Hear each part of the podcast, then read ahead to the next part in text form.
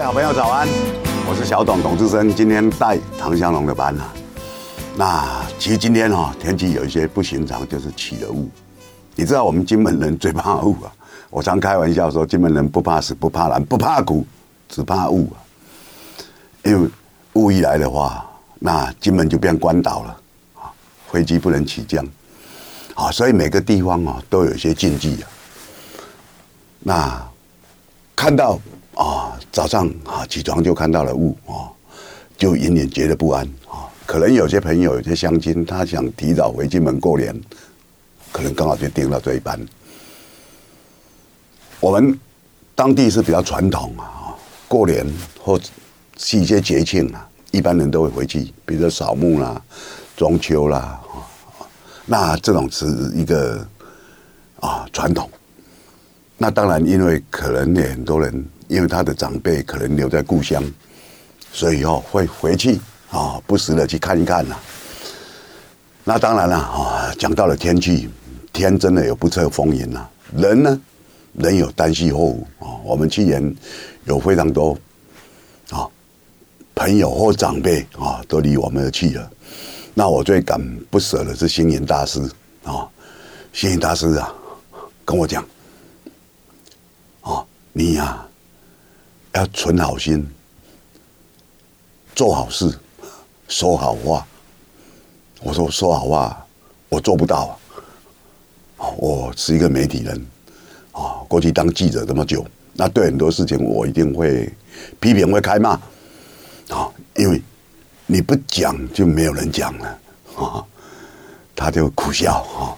那大师方万，那另外一个是许博允啊，许博允对台湾艺术界贡献非常大，那他推动了形象啊，让很多国际的一些啊。大师都到台湾来表演啊！大家记得三大男高音啊，然后也非常多啊，很精彩的一些啊，让那时候整个台湾神色。我讲，其实我们有时候作为一个小地方啊，啊，你可能要有些人来让你神色。啊，比如说台北大鸡蛋啊，要去要泰勒斯，泰勒斯当然行程很忙啊。那本来啊，本来有在谈呢，啊，文化部出来骂啊，因为选前啊，赵少康讲，我爸出来骂，哎呀，就说你碰红或怎么样。那其实整个联络过程都有记录，啊，文化部怕影响他们赖清德的选举啊，这就是一个政治。拜登总统啊，最近的民调输给川普。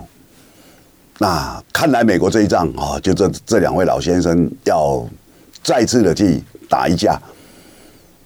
拜登现在努力去找泰勒斯，为什么？因为泰勒斯在美国人气最旺，旺到什么地步？旺到当《时代》杂志的封面了，就可以想象。啊，所以每一个年代啊，都有千古英雄人物啊，都可以捡起千堆雪啊。那当然了，你要去蹭，有时候你就要去挑一些话题呀、啊。台湾的话题有时候极其无聊啊，譬如说贺龙夜秀就极其无聊啊。那他当然就是一个一个一个选举的后遗症了啊。民进党的啊小小利啊这些人，他们啊认为自己被伤害了啊，伤害他的人既然是个中国大陆的人。王志安啊，前央视的一个记者，那他现在离居日本了啊，民进党没办法接受，你怎么可以上呢？贺珑夜夜秀啊，讥笑我们民进党把残障的人弄到啊选举的台子上来获得选票同情，那其实这是台湾的日常，大家都知道啊。民党最有名当然就是哀莫的卢秀玉去帮苏贞昌跪。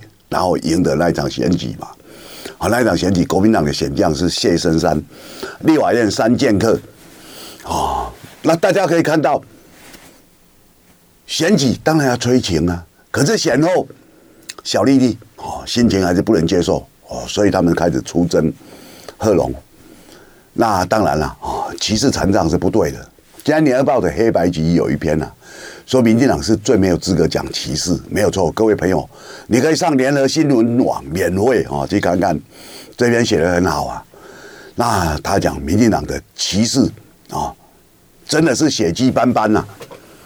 民进党是台湾最会歧视人的党啊，尤其歧视中国大陆。那他你就可以看到了陆生。在台湾受到怎么样的对待？陆配在台湾受到怎么样的对待？柯文哲只不过啊！那时候里面党内有人提不分区，是不是有一个陆配进来叫徐春英？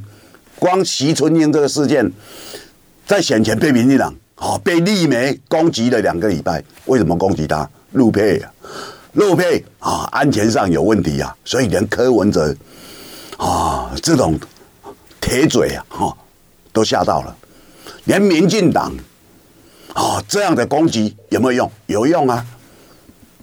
所以民众党台中的啊主委他接受访问了，他说：“我我们民众党不分区立委这次应该会选得不错啊！怎么来的那么多乞丐？各位朋友，台湾歧视是无所不在的，台湾自觉高人一等啊！哦，我们真的是自觉，尤其对中国大陆真是高人一等啊！哦，什么都看不起人家。”我一个朋友啊，啊，这两天刚好碰到面了。他说：“董哥，你讲的对啊，我说常常听你节目，啊，因为他刚从大陆回来。他说随便到一个三线的城市，都比我们台湾的很多地方都还进步不晓得多少倍啊。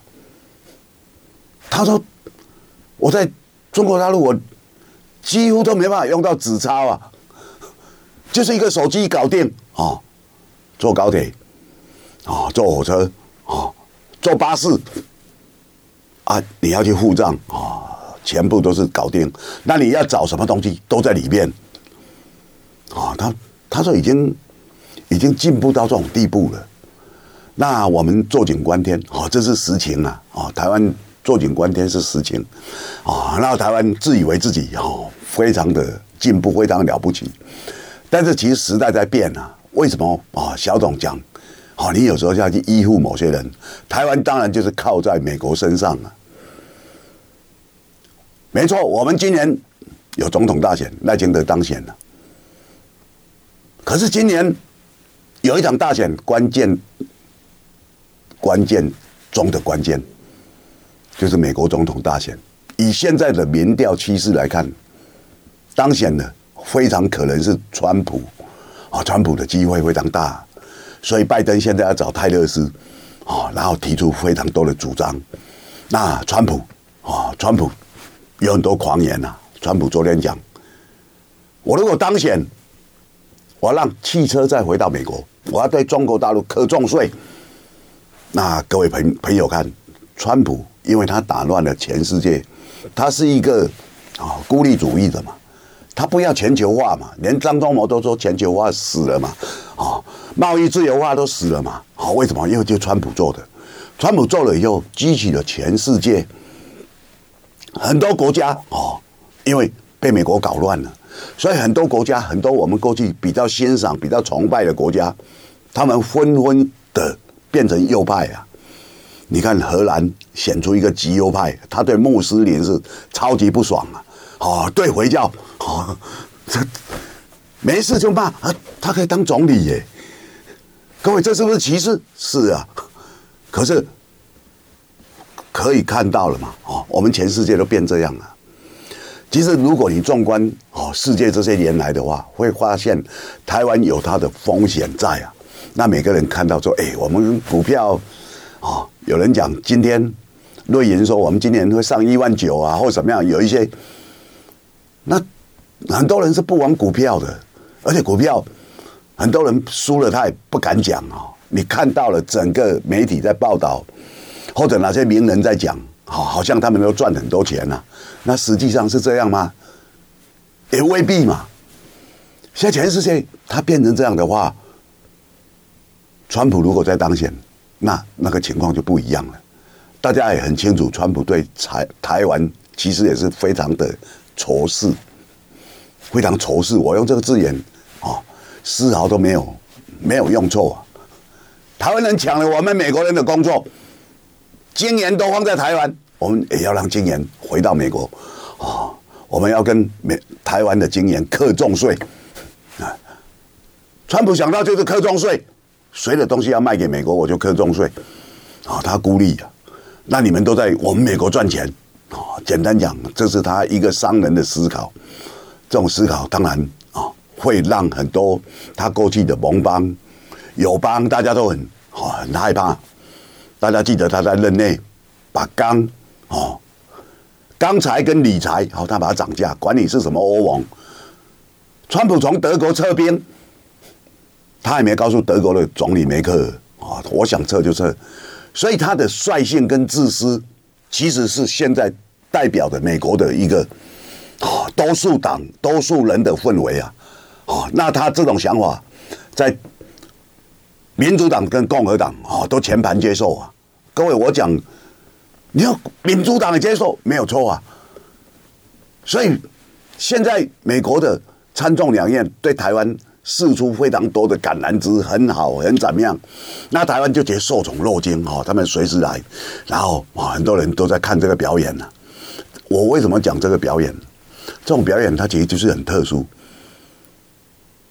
你一个议员。啊，不管你参议员或众议员，你在美国有很多表现或很多讲法，不一定有人会报道。可是你如果到台湾来，因为台湾现在被界定是一个危险地区嘛，你看我到危险地区去跟我们的好朋友台湾打气，哇，他自己在他的啊，不管是社群或者他的自媒体里面啊弄出来啊，美国也很多媒体会报道。哦，谁谁谁又到台湾了？所以那其实是一场秀了。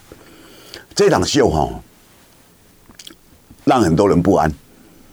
那他们自鸣得意，所以这个也是对台湾来讲，你也不能禁止他不要来。他来的话，哦，那蔡英文总统一定要接见嘛，哦，那要讲一些话，哦，一定也鼓舞了台湾很多独派或者绿营的人的士气。你看啊，大家这么挺我们。可是这种挺是要有代价的，这种挺啊，你要付出很多东西，包括金钱，所以有风险啊，各位。那我们飞碟早餐的朋友啊，其实年节快到了，所以现在啊，可能你会碰到啊，有一些消息是不错的啊，比如说昨天核定了台中南线的捷运啊，那核准了。他们卡卢秀燕多少年了？各位想想看，卢秀燕已经当了五年多了，故意卡他。那为什么这一次放？因为这是选举呀，对不对？所以昨天一核定，有人问民众党的蔡壁如，蔡壁如说：“哎呀，这选举效应嘛，因为他自己在台中参选，他虽然没有当选上，可是他的体会非常深啊。在选举的时候，捷运。”啊，台中南线被卡是一个话题呀、啊。那其实被卡了好，在台中非常多。民进党的报复是什么？台中，你既然没有让林佳龙连任，那卢秀燕很多东西我就不给了。台中过去最被大家讨论是空气品质。林佳龙当台中市长的时候，国民党在台中市议会过半了。我们这叫直辖市可以制定法。法法律啊，法规了啊，法律是立法院的法规啊，他们叫直辖市的自治办法里面，所以定了一个叫《深美条例》，林佳龙定的。林佳龙刚上任的时候，大家很清楚，二零一四年那时候是马英九在当总统，所以他定这个《深煤条例》，要求台电你的燃煤使用。你必须要受到很严厉的规范呐。结果他定这个到台中市议会获得通过，表示国民党多数的议员没有背给他，然后他就用这个来钳制台电。我们知道台湾最大的电厂是台中火力电厂，十个机组啊，那当然造成控制品品质比较差，包括彰化，包括南投。好，都受影响。那中央也承认你这个是地方自治的一部分。卢秀燕上任的时候，要再引用这个法规，结果啊，卢秀燕是二零一八年上任嘛，已经换成总统蔡英文了。环保署说你这地方法规是违法的。各位，我们可以看到什么叫政治啊？这个就叫政治，无耻的政治啊，对不对？那林佳龙做什么都可以啊。林佳龙在捷运上啊，他可以讲这一条是比较啊截直起弯呐啊，因为他有一个梦想，要做一个三手线啊。三手线在日本很多人啊很很欣赏嘛，在国际上也有美名嘛啊，所以他就啊规划这个。那他的前面胡志强市长啊规划一条线，简单讲。这条线就是走台湾大道，比较直啊，哦，那比较比较直接，所以很多人讲，哇，那截弯其实可以到更多地方啊，可是你要征收更多土地。各位朋友，捷运的概念是怎样啊？因为捷运从我过去啊在跑新闻，当然台北最早有嘛，那时候捷运还在盖，很多人根本不清不清楚捷运。捷运就是快速的啊的一个运输啊，所以在我们这边叫捷运，别人都听不懂啊。哦，各国大家都听不懂。好，我们叫捷运啊。好，那施工的单位叫捷运局啊。我曾经多次啊，啊，到他们的地底下看他们潜盾机怎么运作，哦，看他们怎么弄啊。好，比如说我们飞碟电台，我们去楼下就是古亭站，古亭站到东门站，哦，那时候在开工的时候，我就下去采访啊。哦，那看他们潜盾机怎么样？哦，所以用他们的哦轨道的工工作车，我就坐到东门了。哦，当然没有上去啊，就是说体会这一段啊。那各位朋友可以看，哦，这种施工当然困难度很高，可是对一个都会来讲，它是非常必要的。台中人口是全台湾第二高，比高雄多，它已经是台湾的第二大城市，不是高雄哦。那台中只有一条捷运，高雄三条了。各位大大大家想，高雄因为过去长期都民党在执政嘛，韩国瑜对不对？做了短时间，可是过去长期高雄市从八十七年一直民进党在执政，高雄县从八民国八十四年就一直民进党在执政嘛。各位啊，那时候是于陈月英打败了国民党白派的蔡明耀嘛。好，那大家可以看到，那民进党执政。他给自己人啊，尽量给。其实你知道马英九执政啊，哪一个地方政府获得最多补助、最多关怀？高雄市啊！啊，我们现在譬如说，我们喜欢讲两厅院，哦，国家哦，戏剧院哇，在中山纪念堂，对不对？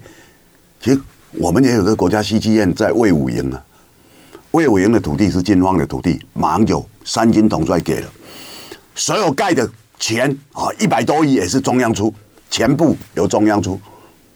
可是陈吉，陈吉我认识他，过去还蛮温暖的人啊。他连一张请柬都没有给当时的马总统。你要请总统来啊，对不对？人家给你这样，总之要表示感谢吧？没有，他们高雄就把他接了，然后对外讲：“哎，你看，我们可以盖了。”他不讲帮助他的人啊。我们是民进党政府陈吉当市长，我们可以盖一个媲美台北的国家戏剧院。那做人其实这样是有失厚道。我我我讲了，啊，对不对？即使不同的党，其实这个规矩是要的。我觉得陈吉的幕僚给他错误信息，应该是一个疏忽啊。可是这个疏忽，你就可以看到民进党里面很多人的想法。那他在这次的台中捷运啊，他们卡这么久的道理是一样的。在选前哦，这次的投票选前，你看蓝绿阵营都提出了要求，台中捷运不但要给，而且要开到草屯，开到南投啊，要南投的票嘛。哦，简单讲就这样。那我们可以看到了哦，其实台湾很多。公共建设，尤其是交通方面的，就很喜欢哦，弄一点这样的高铁，直到左营不行，一定要到屏东。其实屏东是一个比较狭长的，大家都很知道嘛，哦，那他只到前面，就表示说我有到屏东了。你屏东到垦丁，你还是要转啊，转车要转很远，啊，那过去为了解决垦丁，还弄了两个机场，记不记得？结果机机场没有人用啊，啊，因为现在有高铁，你要下去的话，你坐飞机要提早到，坐高铁啊，往往反而还比较方便，因为高铁的班次多，你坐飞机没有人坐，班次就少嘛，啊，所以呢，那机场没办法存活啊。没办法存活，就拜托啊！立荣航空你要开，政府一直补贴你啊，为了对屏东的乡亲有交代，那这个也不是办法啊。那可以看到，民进党常用这种交通的东西啊，或者一些电子业啊，比如说台积电被他用得非常上手。赖清德这两天到嘉义谢票啊，说你看台积电要到嘉义来设，哇，哎，各位朋友。来设厂哎，哇！嘉义嘉义现在有故宫南院了，啊，故宫南院大家可以看到花那么多钱，它的效益性有那么强吗？其实大家都很清楚啊，对不对？所以可以看到了，所有这些东西很多都是政治考量。蔡壁如讲的没有错，昨天一通过蔡壁如说啊，这就是选举考量嘛，选举的效应嘛。那现在赶快啊通过了，那这条路啊对台中要盖十年了，捷运盖得很慢哦，是有道理的，因为地下很多管线，你要先把管线排除，然后第二个啊，你如果有土地要征收，民众会抗争，也是要做很多沟通，那有些地方你要共构啊，所以捷运啊我是蛮懂的，我过去在中时的时候，我们那时候跑。这新闻啊，《中时晚报》的时候跑，哦，那时候没有人跑这个线了。后来啊，发现了啊，有另外一家媒体的一个记者，一家很小很小媒体，很多人都没听过的媒体，啊有个记者还不错，把他挖过来，请他去跑。他跑没多久就写了一本书啊，啊，那时候捷运有很多东西值得被批评。这本书叫做《四千四百亿的教训》。我说盖个捷运盖到四千四百亿。其实最主要是征收土地，哦，那是我这个记者啊，我这个记者哦，叫做刘宝杰哦，各位都认识哦。那宝杰那时候就写了这本书，哦，印象很深刻。那个冷门的路线，你可以跑出一些东西哦，其实不容易。那我们当记者，当然有时候你要有一些。所谓的新闻眼，你要去看大家没有注意的，所以观察就特别重要啊。那当然，我们看到啊，台中啊这条路线，其实你可以看到，它从台中港，然后走沙路，然后再到西屯，再到台中市区，这个是最直的一条路线。然后所有的大战啊，你都有靠到。所以有时候啊，盖这种建设啊，有时候要求快啊。比如说台北有一条捷运，然后大家觉得说，为什么为什么盖在空中啊？内湖啊，啊内湖这条路线现在叫文湖线，文山到内湖是台北第一条捷运，它为什么盖在空中？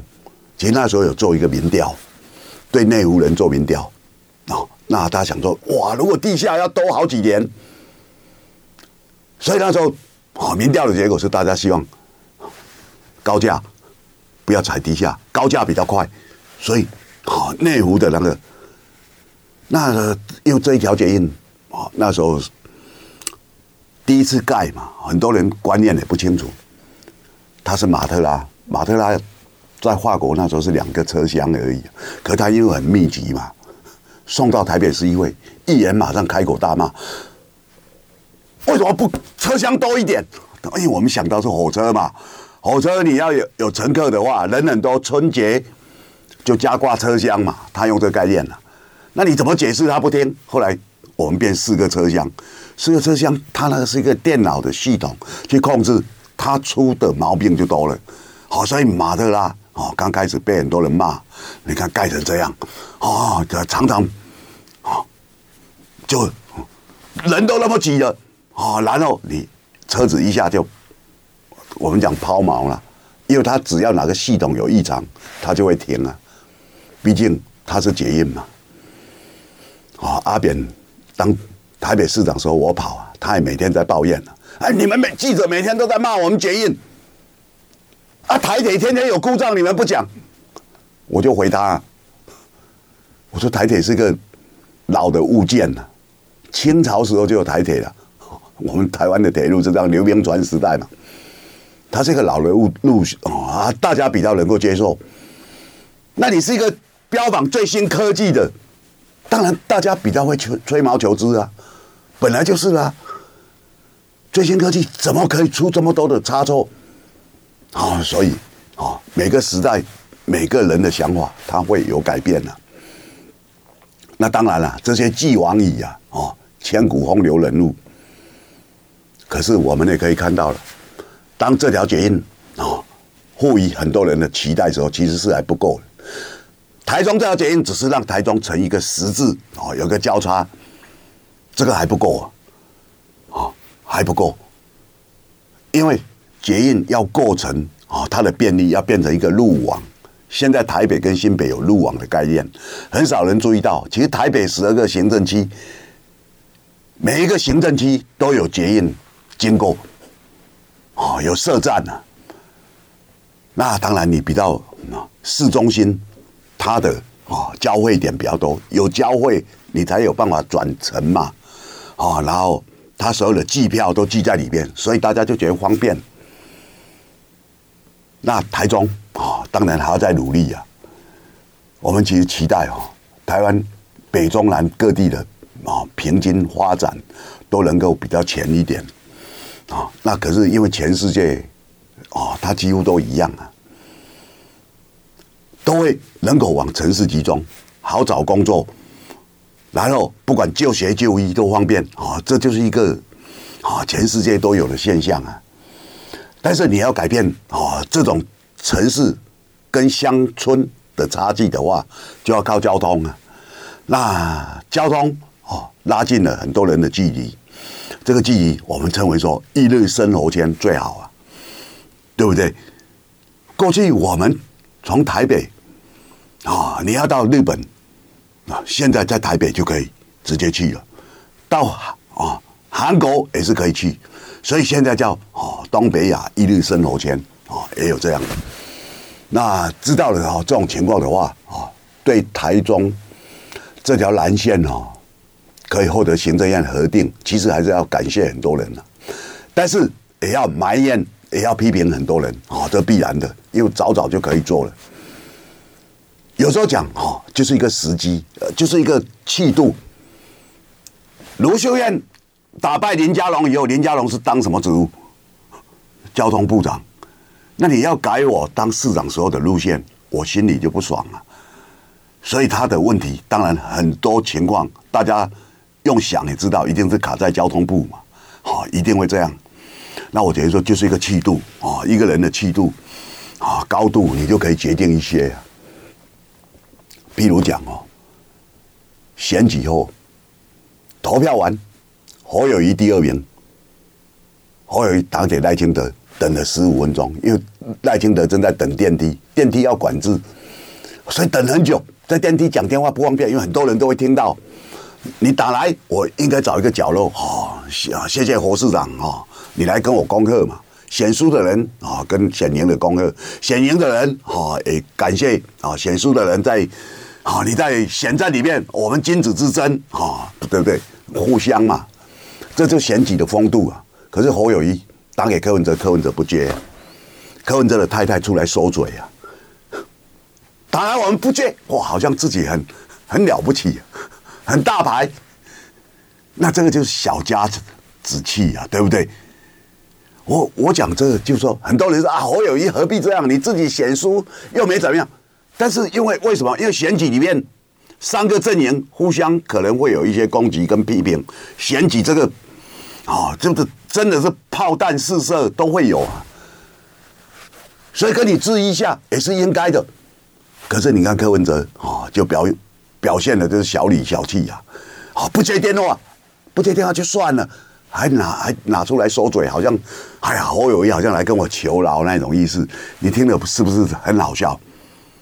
啊、哦，那那这这种其实都会让人家觉得说你你毕竟气度不够高，然后每天在讲这些，好像去损别人，去霸凌别人，洋洋得意啊、偏偏他有很多支持者，也很吃他这一味，那我不以为然啊！各位朋友，你想想看，其实我们台湾其实很小，我刚我刚用那么多时间来讲，台湾在国际的处境啊、你今年只要川普当选上。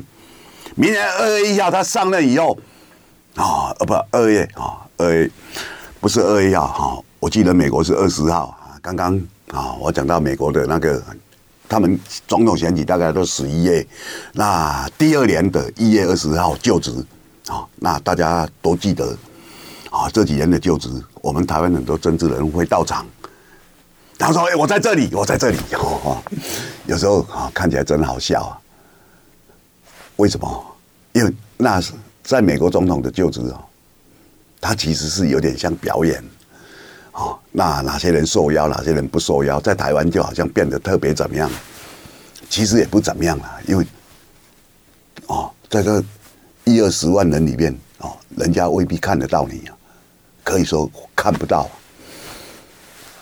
但是政治哦，毕竟在台湾哦，是一个很热门的话题。像我走到哪里，每个人都在都哦认出我了，都要把我哦拉下来说：“哎，来来，哦，这个政治哦要怎么样怎么样？”这两天当然一个很热门的话题，哦，就是韩国瑜、江启臣拜会民众党，尤锡堃啊、哦，他们也去拜会了民众党。民众党关键八票，大家喜欢讲这个嘛？哦，那好像这八票哦非常厉害啊。各位朋友，其实，在立法院不是这样运作的。当然啊，谁当院长啊，他有一些关键。那大家都要争取的话，民众党这八席，他的身价就自然啊，认为说我这应该抬高啊。请你如果抬太高的话，有时候很危险的。这个危险在哪里？你知道吗？因为民众党这八票。院长到底要投游锡堃还是要投韩国瑜？好，他们里面当然会有讨论，但是不会对外讲。什么时候才会决定？应该是二月一号上午才会决定。那当然有很多方案呐，啊，每个方案都有它的优缺点。可是民众党最主要是他选前承诺，他们要支持韩国瑜当院长。那选后态度就不一样，然后就没有决定，或怎么样？不，因为这个党他本来。啊，比较缓和，讲话缓缓乎乎，啊，跟柯文哲一样，这个大家也都熟悉呀。哦，他讲的不认账，你也拿他没办法啊，对不对？因为他的支持者喜欢他这样啊。那可是人跟人，或者公司跟公司，或者国家跟国家，其实是不应该这样的。啊，一个承诺其实非常重要的。那当然，民众党要怎么样做，那由他嘛。我我讲这个很客观。你爱怎么做就怎么做，可是会影响到他们将来在立法院的运作了。好，这个运作，比如说他提出了要国会改革，国会改革是要改革什么？国会改革，立委以后要有听证调查权哦。那听证调查权谁最反对？行政部门最反对。行政部门是谁？是民进党。立法院的民进党，他怎么答应你啊？游锡堃说：“我个人支持，个人支持没有用啊！各位，我讲这就是一个现实问题。为什么他的党团，民进党其他五十席，包括蔡其昌副院长的提名人，他都不敢答应？因为这个是来将来我们的官员随时要接受调查。他如果再定个法律，你拒绝调查、拒绝提供资料，给的资料太假，可能要被判刑的。”有刑责的，把你好变成你，你像美国，你要欺骗国会是有有责任的，对不对？所以可以看到，哦，那第二个呢，他要求人事权，人事权怎么样？你今天要用这个部长，用这个政务次长，哦，政务官，要经过立法院同意。蔡清德，你要用这个人，要立法院同意，有道理吗？现在不用嘛？现在除了 NCC。公平会、大法官、监察委员，还有检察总长啊、审计长，对不对？然后考试委员、中选会委员啊，这些要立法院同意，其他官员可不用啊。如果大家对卫福部不满，谢瑞元啊来这边，我们把他骂一顿，然后不给他过，很平常嘛，在美国也是这样。那行政部门能够接受吗？当然，民进党不能接受。所以，民众党的黄国昌提出这个主张，当然对国民党是比较有利的啊。为什么？国民党是在野党，在野党，我在立法院，我权力越大越好啊。那你民众党愿意跟我配合，我们一起来啊！我们过半数修改法律啊，啊，就就会有比较啊占点便宜。为什么？因为在野的席次加起来过半嘛，啊，这就是一个一个现实啊。那当然，民众党啊会有他的考量，他的考量是因为他的支持者绿的比蓝的多，所以啊，他们是不是要去对他们的？支持者有一方面的交代啊，那其实啊，你看这个尔虞我诈啊，在里面，很多人现在讲很多话，其实这些话都是烟幕弹。各位，我跟你保证，那在立法院啊，有时候我们说啊，做人呐啊，你要赢赢了的话，就不要再去收嘴说太多啊。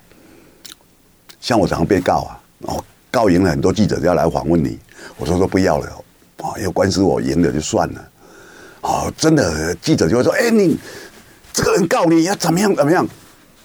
是不是法院认证他就是？我说都不要讲这个，我不接受访问呐。啊，简单讲，为什么？因为我认为我赢了，我就不要再去收嘴啊。当然每个人个性不一样。国民党要选总召，傅崐萁本来说我要选院长，后来我让给我的兄弟韩国瑜，那我现在选总召。总召是赖世宝，跟他在相争啊。礼拜天上午，赖世宝说退选了，然后国民党里面马上就有不记名的人士出来放话哦，立委啊怎么样，就在媒体放话说赖世宝自己认为他自己一评估发现自己根本不会当选，错。我跟各位保证，如果两个选下去，绝对是赖世宝当选，而傅昆萁的选票可能也不可能不会很好看呐、我我讲哦，因为我们长期在跑新闻或者在啊接触这些政治人物，国民党选上的立委，我大概也认识八九成呐啊，有几个不啊没不认识，但是我大概也认识八九成，好，以我对他们的了解，或者有些我都直接问了，啊，挺赖士葆的都很多，但是。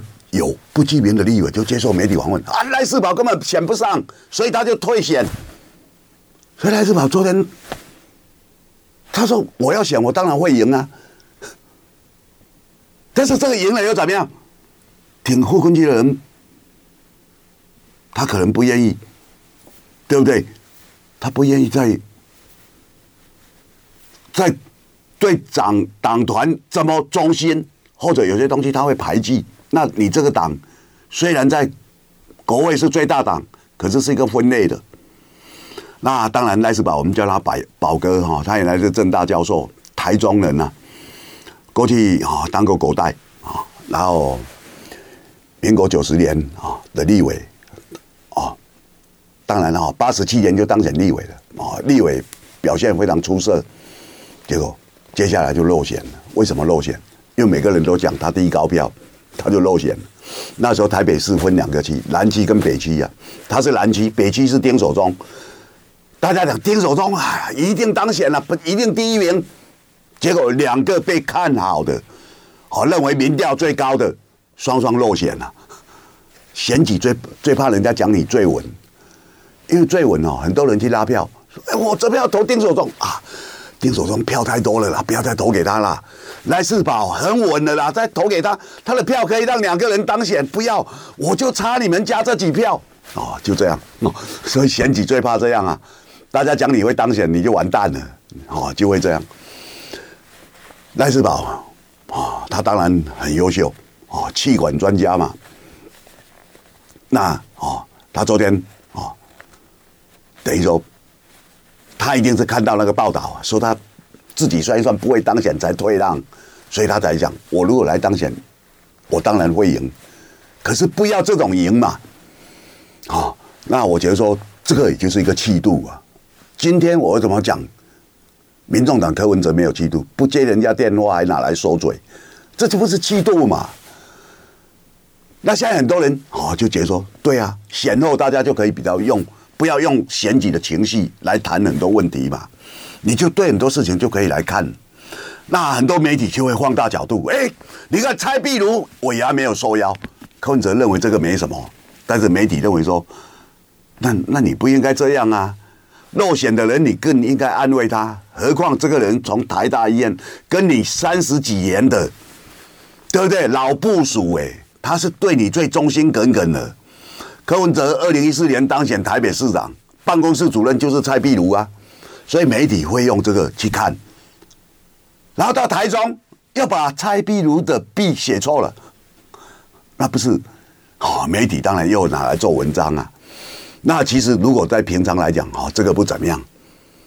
可是，你在这个时候，大家就要去检视啊，台湾民众党，你在这一些气度，在这些做法，会不会被大家来检视？会高度检视。柯文哲到高雄去谢票，他们认为会来八千个人啊，结果来了一千个人了。啊，那我昨天碰到一个高雄的朋友，跟我讲说，其实他现场精算过啊，大概来了八百多个，八千多个来八百多个，啊，媒体都写一千多个。好，那你你少的人怎么会盘算这样？我觉得跟媒体现在大家选举过后，哦，那种心情冷却哦是有关系的，大家就会来检视。那刚好前几天发生一个新闻，你看柯文哲的态度嘛。